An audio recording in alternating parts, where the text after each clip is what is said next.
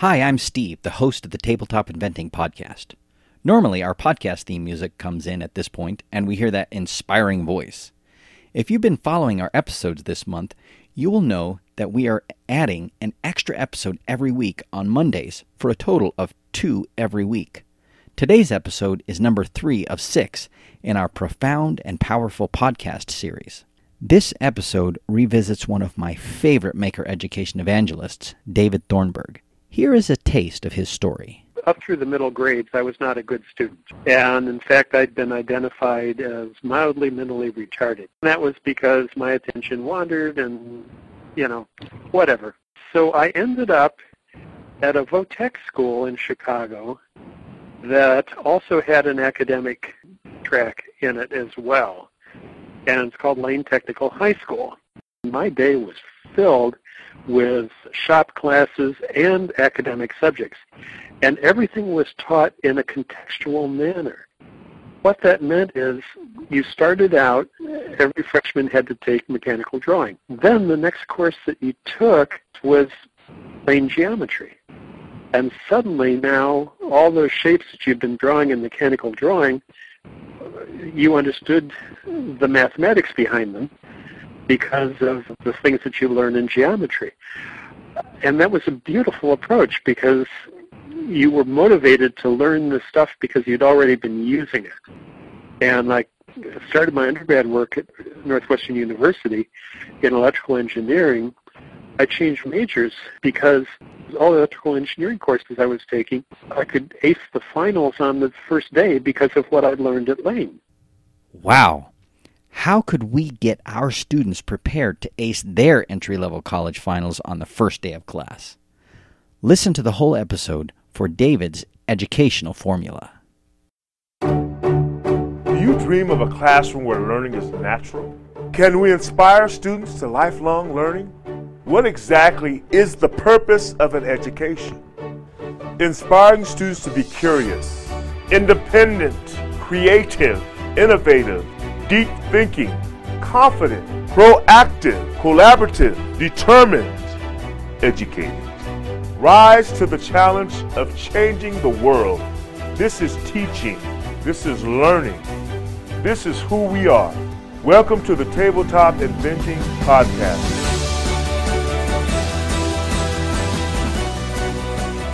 My guest today is David Thornburg.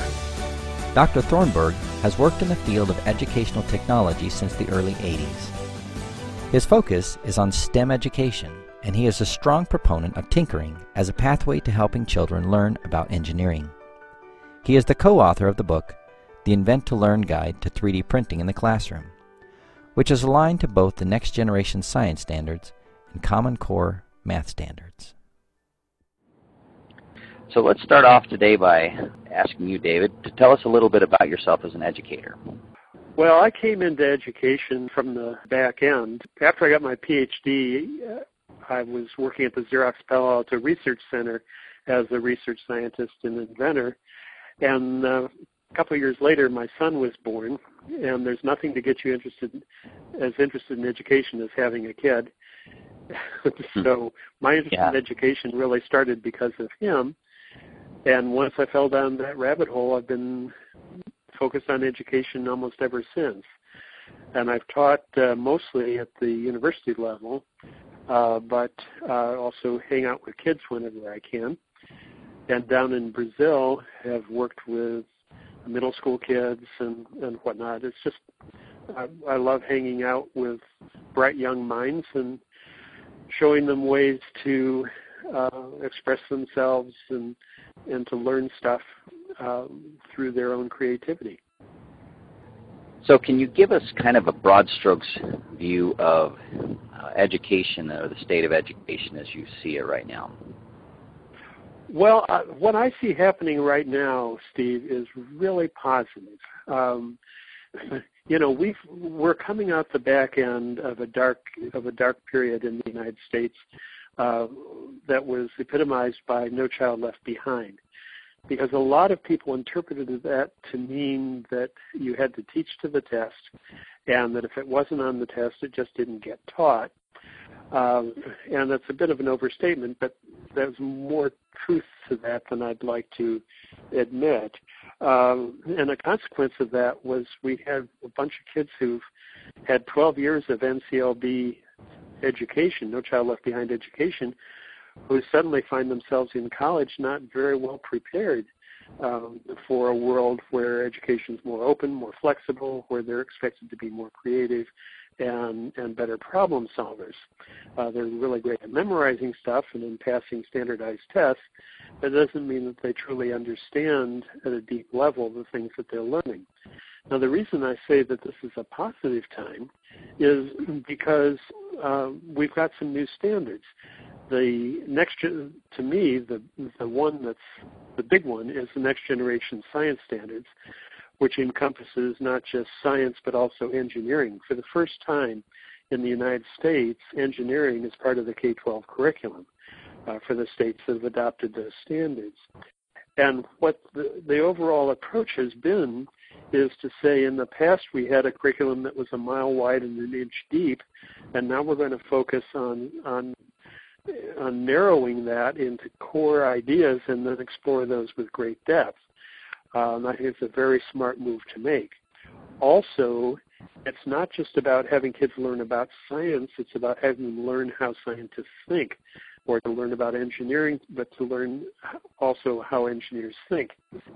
And that has also rubbed off into the Common Core State Standards, which are different ones relating both to mathematics and to language arts. So the big shift that we've seen, the way I'd like to talk about it, is that we've shifted from a noun-based curriculum, the stuff that you know, to a verb-based curriculum, which is what are you able to do with what it is that you know.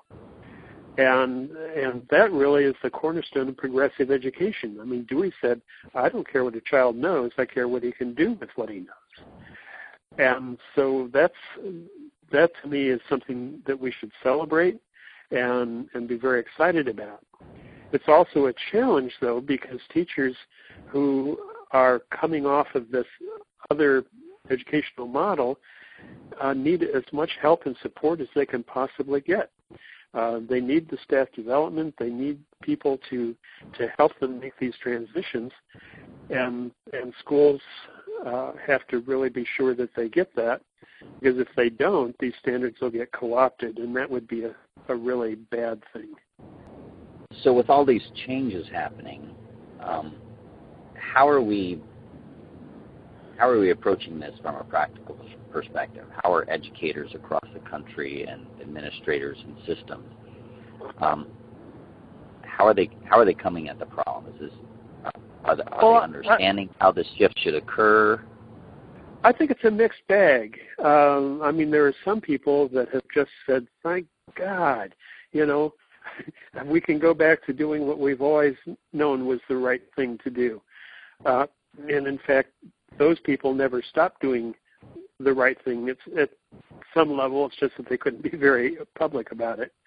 But now, you know, it's like all the things that I truly believe about education are back in the popular vocabulary again. And so I really am happy about that. But there are other schools and other parts of the country where people are skeptical of these kinds of changes. And so as I said, it's a mixed bag. Some people are ready for it and others aren't. And I mean, some states have said, we're not going to sign on to these Next Generation Science Standards, even though they're national standards. Some states have even said we're not even signing on to Common Core, even though their federal funding, as I understand it, is at risk if they don't. So you think, wow, you know, what's that all about? I mean, why are people fighting this stuff? And I have to say, Steve, I'm not a huge standards fan, but compared to what we've had in the past, this stuff is looking pretty good. And I don't know why people are fighting it, because it's the ultimate beneficiary of it is our children and ultimately the country. Well, I think you and I are definitely speaking the same language on this, because one of the things that I ask people all the time is, you know, when students can just go on Wikipedia and improve their IQ points by about 20. How do you really inspire and measure achievement? Like, what is achievement in that framework? Well, right, and I mean, to me, the whole one of the things I've said for years is, I mean, to start with, any educational system that's based on memory is certainly at risk in a world of universal access to the internet. But that said, just because people have access to the internet doesn't even mean that they know how to use it effectively. And for the longest time, I've said that there are three basic skills that people need to have. One is to figure out how to find stuff. The second is how to figure out if what they found is accurate. And then the third is to determine if what they found is relevant. And these types of search strategies are things that we have to help kids learn so that even when they're using the internet, that they're very effective in their use of it. They can use it in some good ways. And there have been some studies on this that have been pretty interesting. I mean, that they've taken college kids, freshman kids in college. There was a study done at Northwestern University where they took college kids, actually from another university, and gave them a series of questions on using the internet. And they found that even though these people all said that they were internet savvy, they really didn't know how to use it to get verifiable information that would be germane to their courses. And so these are skills that have to be taught. And if we don't teach those, then we can't assume that just because kids have access to the internet that they are learning a lot. There's an interesting mythology that was running around for some years, the idea of the digital native and the digital immigrant. And, you know, the digital natives are the ones who grew up with all this technology, and the immigrants are the old folks who grew up in a time where it didn't exist. And the implication was that the natives had this all under control. Well, research is showing that that's not true at all. I mean, you could become real facile at Facebook and a bunch of other things, but when it comes down to establishing whether or not a particular historical event happened the way your textbook says it did, that's a completely different set of skills, and it's something that we need to spend more time focusing on. So there's two aspects in answer to your question. First one is, as I said, if you're using the internet, know how to use it properly and effectively. And the second is, how much time are we spending just getting raw information crammed into kids' heads versus having them do stuff with this information, building and adding on to the knowledge themselves? And the way I like to refer to that is through the concept of Google-proof questions, asking questions for which Google isn't the answer. And it turns out that these are trickier kinds of questions with which to come up, but boy, they're really powerful when you can find them, and they result in some very spirited conversation among students and teachers, and some deep learning takes place. Because there's no one source that students will be able to go and say, oh, well, the answer is this. And that all ties into the core of project-based learning, which then gets back to Dewey's concept of not just what a kid knows, but what a child can do with what he knows. We've been dancing around the core question that we always like to get to on our podcast, and that is, so given this backdrop, what is the purpose of an education? Well, to me, the purpose of an education is for people to be able to, you know, to thrive, to thrive in their communities and in their lives. And some of that relates to local area things, and some of them relates to global issues. So, you know, the purpose of an education should be to equip people with the requisite skills that they can make informed decisions, and understanding that some of us may make different decisions, but at least we're operating from our perspective with the best information we've got. And I guess Jefferson, it was, said that the purpose of an education is, well, he put it this way, as I recall, that you can't have a democracy without an educated populace. And I think there's some truth to that. So at the core level of purpose of education, it's how do we have a functioning democracy? And that's a very deep and very important rationale. You added a key word in there that I don't hear very often. You said functioning. Yes, right. Yeah, but because it's not particularly functioning if people aren't participating, I suppose, or at least not in a meaningful way. Right. Yes, and again, it's not that everybody has to agree with each other, but that when they disagree, they can argue their positions based on data that they've got and on their core beliefs that have some foundation, and I think that's important. And we've got so many issues facing us on a global scale right now.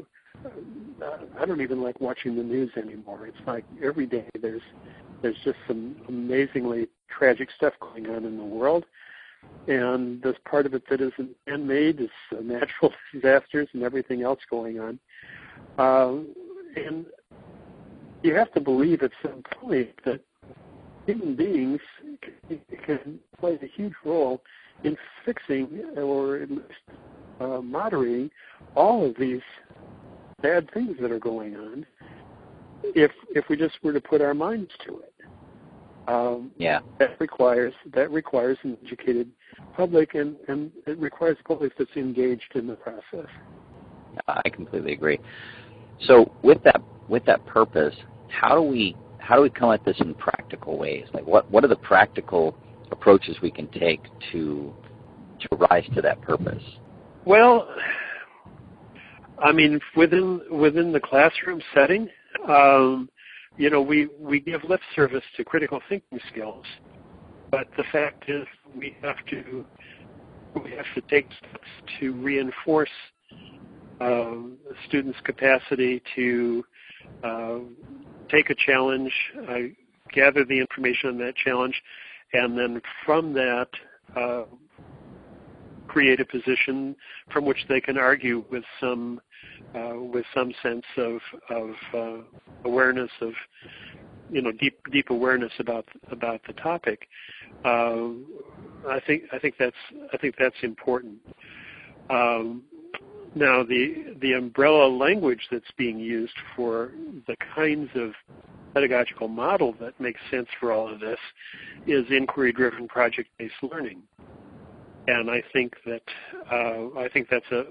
a wonderful model, because what it does is it takes the teacher away from this huge responsibility of being the font of all knowledge in the front of the room, and shares that responsibility by putting the kids in charge of their own projects and coming up with their own insights and ideas, and then sharing those projects with their colleagues, where they are open to criticism and suggestions and improvements and everything else.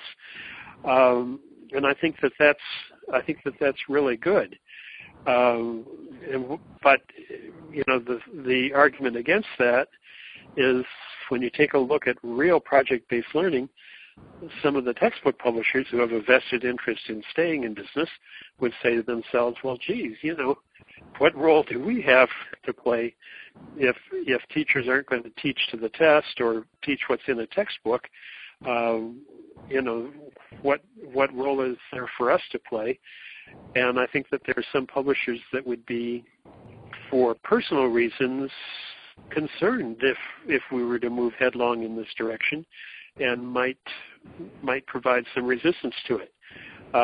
I'm sure that they'll find other ways to keep their doors open, so I'm not worried about them long term. but it certainly is requiring some new thinking on their part. And I'm sure that there are publishers today who are thinking very deeply about that topic and saying, how can we support these pedagogical transformations on behalf of all of our children? So here at Tabletop Inventing, we're quite passionate about a term that I know you and I have freely used quite a bit, and that's maker education. So how does maker education fit in with this inquiry-based, project-based learning that you were describing? Well, you know, that's a terrific question, Steve, because one of our colleagues up in Canada, Peter Skilling, I don't know if you know him, but yeah, Peter's a great guy, and he did a blog about a month ago talking about tinkering-based learning, okay, and which is a step beyond project-based learning. It's tinker. You know, you just get in and you mess around with stuff, and then out of that you're going to start learning things. And in our 3D printer workshop, one of the first activities we have teachers do is we toss them in the deep end of the pool with a design challenge that happens to be a life and death challenge on a fictitious space mission, where they have to design a plug to, you know, take care of a hole that's been punched in the side of a spaceship by a piece of space debris before all the oxygen gets sucked out. And they have to design it with software, and they have to print it on a 3D printer. And when we've done this with kids, we don't even tell them what software to use. With grown-ups, we said, well, we're going to suggest that you use SketchUp. But right away, they're trying stuff out. They're tinkering. They're working in groups. They're saying, gee, this doesn't work. That doesn't work. Oh, but look at this, you know, and this looks like this might work. And they're out there making measurements. And then, lo and behold, they come up with design, and they print it out, and it looks like the problem's solved. And so they've reached success. And after they do a project like that, we ask them, what subject areas did you explore? And the answer is, we had mathematics, we had physics, we had, all these different engineering. We had all these different subject areas. They were all explored in the context of this single project. And I said, well, but did you teach any of this? No. Did anybody teach it to you? No. Well, that's an example of real tinkering-based learning. That's deep end of the pool stuff.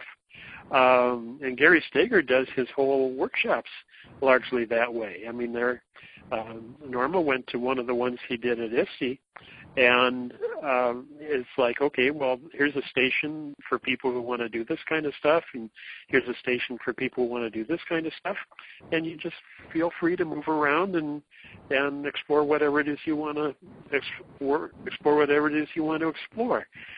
And people will gravitate to things that challenge them. That's the thing that I think we shortchange kids sometimes by thinking that if we don't push them, they won't try tricky things. Fact is, left to their own, the challenge is that kids will try something that may be a little too tricky for them, and then we either have to help them redefine their project so that they don't get overly frustrated, or provide some other resources for them so that they can be successful.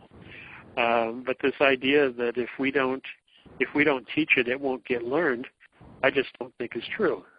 Well, that's probably going to take a lot of unlearning for us. I think you and I probably went through a whole schooling approach where, you know, the person at the front of the room was very much a part of that learning process. Although it runs in my mind that wasn't true for you. That was true for me, but what was your schooling experience like? Well, I'll tell you, I didn't know this at the time, but when I got to high school, well, to start with, my up through the middle grades, I was not a good student, and in fact, I'd been identified as mildly mentally retarded. Okay. Okay. Wow, that's kind of brutal. Yeah, that's kind of tough. Well, and that was because my attention wandered and, you know, whatever. And so I ended up at a Votech school in Chicago that also had an academic track in it as well, and it's called Lane Technical High School. Well, it turned out that Lane Tech was the second oldest school in the city of Chicago, and the founder of the school, Albert G. Lane, was a colleague of Francis W. Parker, who ran at that time the lab school at the University of Chicago, and had worked, I guess both of them had worked with Dewey. And Parker was interested in the academic schools, and Lane wanted to do a school for kids who may not go to college. And so he created what we now call Lane Tech. And when I was there, it's now a co-ed school. When I was there, 6,000 boys. It was an all-boys school. And I had a full, I mean, my day was filled with shop classes and academic subjects. And everything was taught in a contextual manner. And what that meant is you started out, every freshman had to take mechanical drawing. We didn't have CAD programs. We didn't have computers at that time. So everybody had to take mechanical drawing. Then the next course that you took as part of that sequence was plane geometry. And suddenly now all those shapes that you've been drawing in mechanical drawing, you understood the mathematics behind them because of, you know, the things that you learn in geometry. And that was a beautiful approach because you were motivated to learn this stuff because you'd already been using it. And they actually structured the entire four-year curriculum with that attention to detail. And as a consequence, when I graduated from Lane Tech and I started my undergrad work at Northwestern University in electrical engineering, I changed majors because all the engineering courses, all the electrical engineering courses I was taking, I could ace the finals on the first day because of what I'd learned at Lane. Okay? So I thought, wow, you know, I'm not being challenged at all. So I changed majors, ended up in engineering sciences. And it was a smart thing for me to do. But it speaks volumes to that school.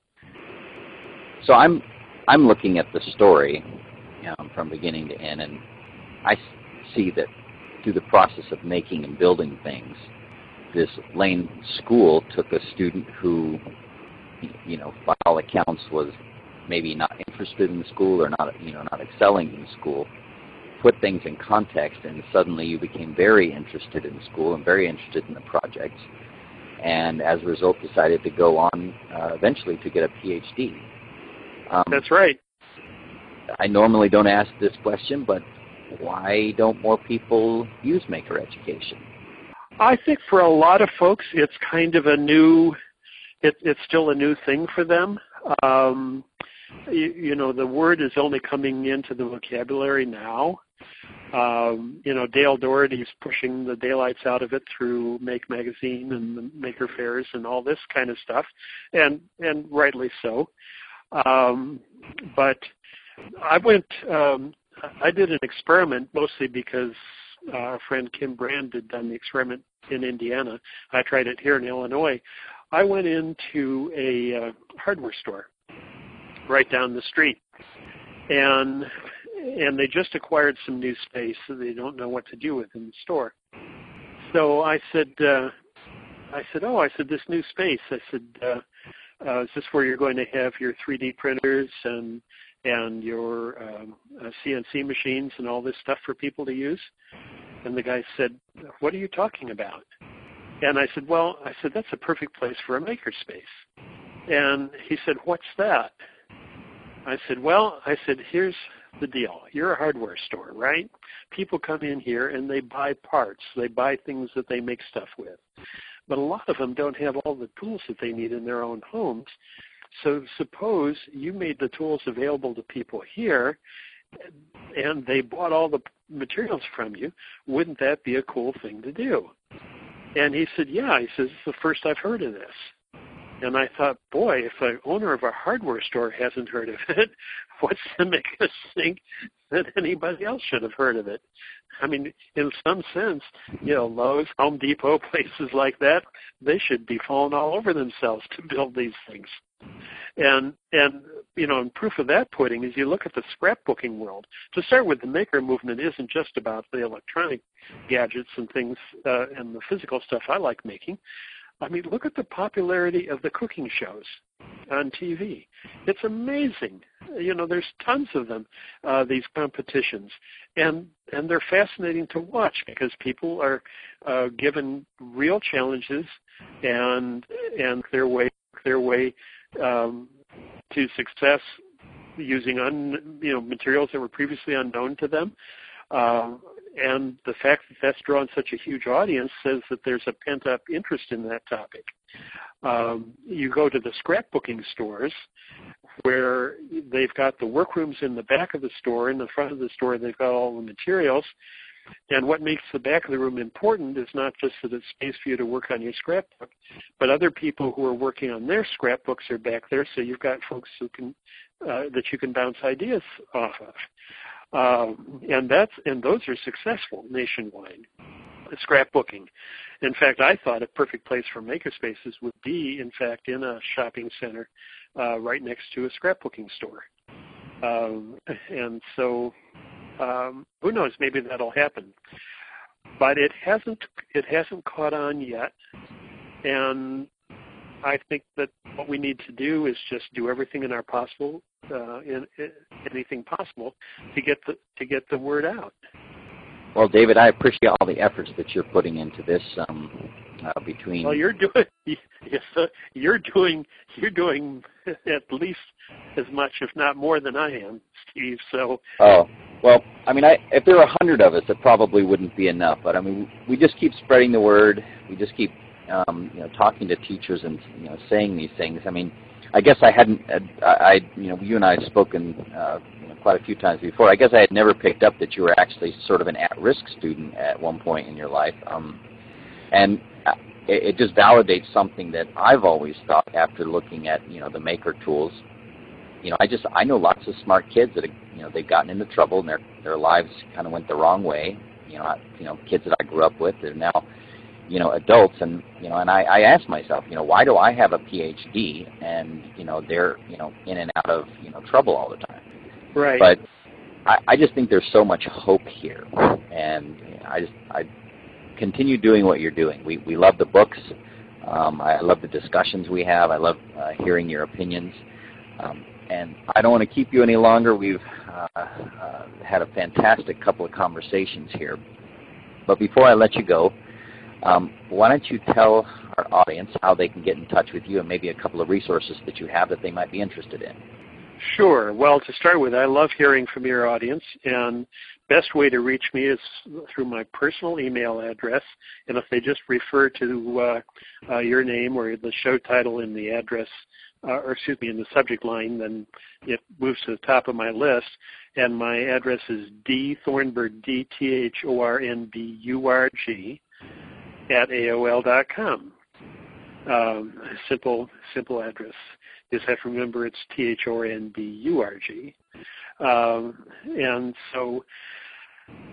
And then, of course, our book on 3D printing in the classroom, which is available from Amazon, which is called the Invent to Learn Guide to 3D Printing in the Classroom, is a resource that a lot of people are enjoying.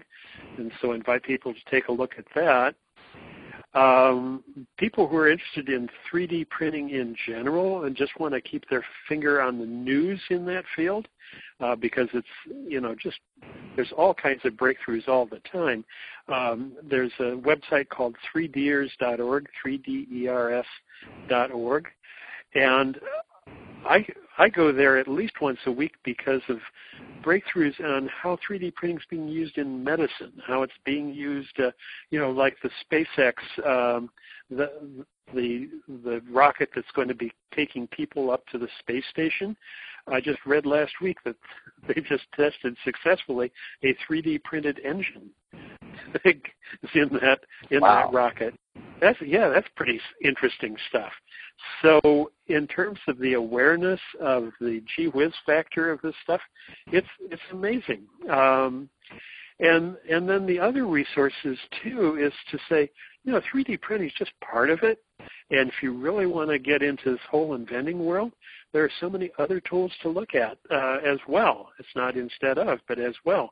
Certainly Arduinos and the Raspberry Pi $25 computer. All kinds of other cool tools that can be used as part of makerspaces inside schools. Excellent. Well, thank you, David, for taking some time out of a Wednesday afternoon for us. We'll let you go, and I just want to say thank you, and we'll certainly be in touch. All right, Steve. Thank you so much for calling. Take care. David Thornburg is one of the wisest educators I know. His views on inquiry-driven, project-based learning are both practical and powerful. If you would like to supercharge the education of your teenager in a similar way to David's education at Lane Tech, you need to know about the Resonance Innovation Fellowship. This next year, we'll be taking 10 to 15 select teens on a journey of self-discovery, excellence with integrity, and innovation leadership. This is not a club, a social gathering, or homework tutoring. The students in the Resonance Innovation Fellowship will be on a quest to find impact and world change through the backdrop of technology. To find out more, email me at stevecurti@ttinvent.com. That's stevekurti@ttinvent.com. Don't just wonder about the future, contact us and we'll help you create it.